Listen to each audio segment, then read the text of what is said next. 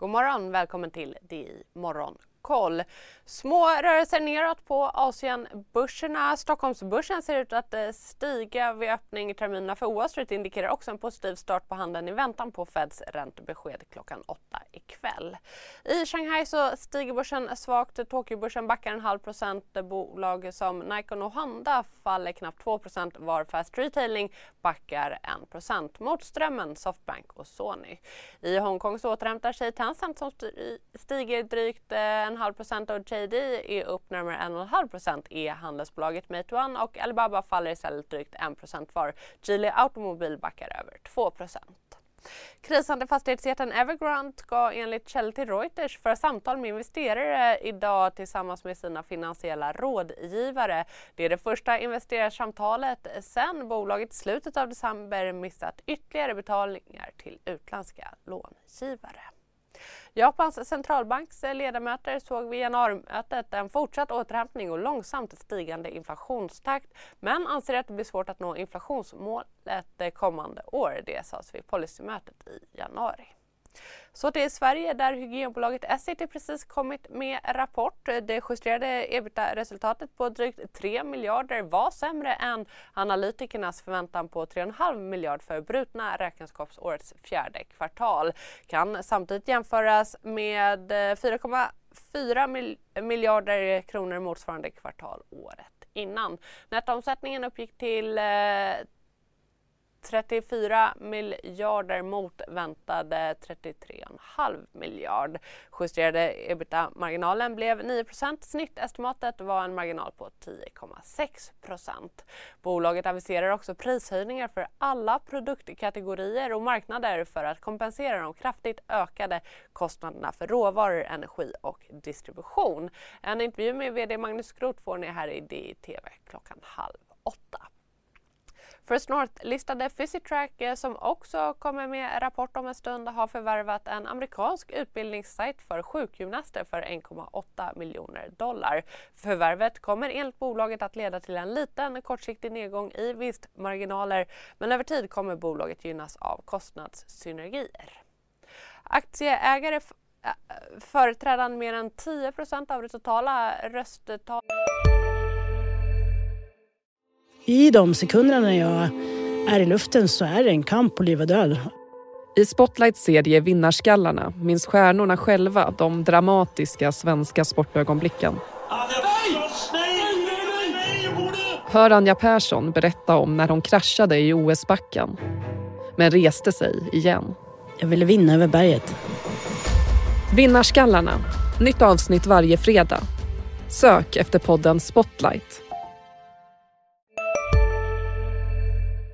Fallet i kredithanteraren Hoist föreslår att eh, Lars Wollung väljs till ny styrelseledamot i bolaget och tar över ordföranderollen.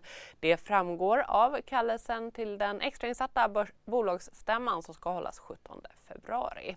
Mellan 2009 och 2015 var Lars Wollung VD för Intrum. Handelsbanken har kommit med en konjunkturprognos där storbanken räknar med en räntehöjning 2023. Banken sänker förväntningarna något på svensk BNP som nu väntas öka med 3,6% i år, 2,2 nästa år och 1,9% 2024. Så har vi fått ny prisstatistik på svensk bostadsmarknad. Eh, priset på bostadsrätter steg med 0,9% i december medan villaindex backade 0,8% Det enligt Valueguards HOX-index. Men nedbrutet på storstäder så avslutades året spretigt. I december steg priset för både bostadsrätter och villor i Stockholm medan priserna sjönk i Göteborg och i Malmö. Ekobrottsmyndigheten utreder över 200 fall av misstänkt fusk med ekonomiska coronastöd till företag. Det rapporterar Ekot. Runt 70 förundersökningar och hittills cirka 10 åtal gäller fusk med omställningsstödet. 170 förundersökningar gäller bedrägeri och korttidspermitteringar. Det var ytterligare en volatil handelsdag i USA igår där indexen återhämtade delar av kurstappen mot slutet av handelsdagen. Bland de rapporterande bolagen rusade American Express efter att bolaget rapporterat ökade vinster under tredje och fjärde kvartalet. Oljebolag steg i spåren av stigande oljepriser medan de amerikanska elbilstillverkaren Lucid och Rivian gick svagt och föll över 6 var. IT-jätten Microsoft steg 1 i efterhanden efter sin rapport där både resultat och intäkter var starkare än väntat. Jämfört med andra kvartalet förra året ökade både vinst och intäkter med cirka 20% USAs president Joe Biden är redo att rikta sanktioner direkt mot Rysslands president Vladimir Putin om Ryssland invaderar Ukraina. Det sa Biden under en pressträff igår, rapporterar Bloomberg. Ryssland har förnekat att är redo att invadera samtidigt som Nato börjar samla trupper närmare den ryska gränsen. Det är fortsatt fullt fokus på rapporter här i DTV idag. Som sagt vid halv åtta får ni en intervju med Essitys VD följt av flertalet rapportintervjuer i Börsmorgon som startar kvart i nio. Hoppas ni är med oss då. Trevlig dag!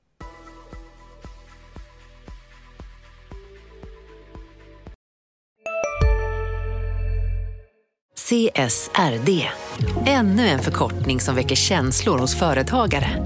Men lugn, våra rådgivare här på PWC har koll på det som din verksamhet berörs av. Från hållbarhetslösningar och nya regelverk till affärsutveckling och ansvarsfulla AI-strategier. Välkommen till PWC. Hej, Synoptik här. Så här års är det extra viktigt att du skyddar dina ögon mot solens skadliga strålar. Därför får du just nu 50% på ett par solglasögon i din styrka när du köper glasögon hos oss på Synoptik. Boka tid och läs mer på synoptik.se. Välkommen!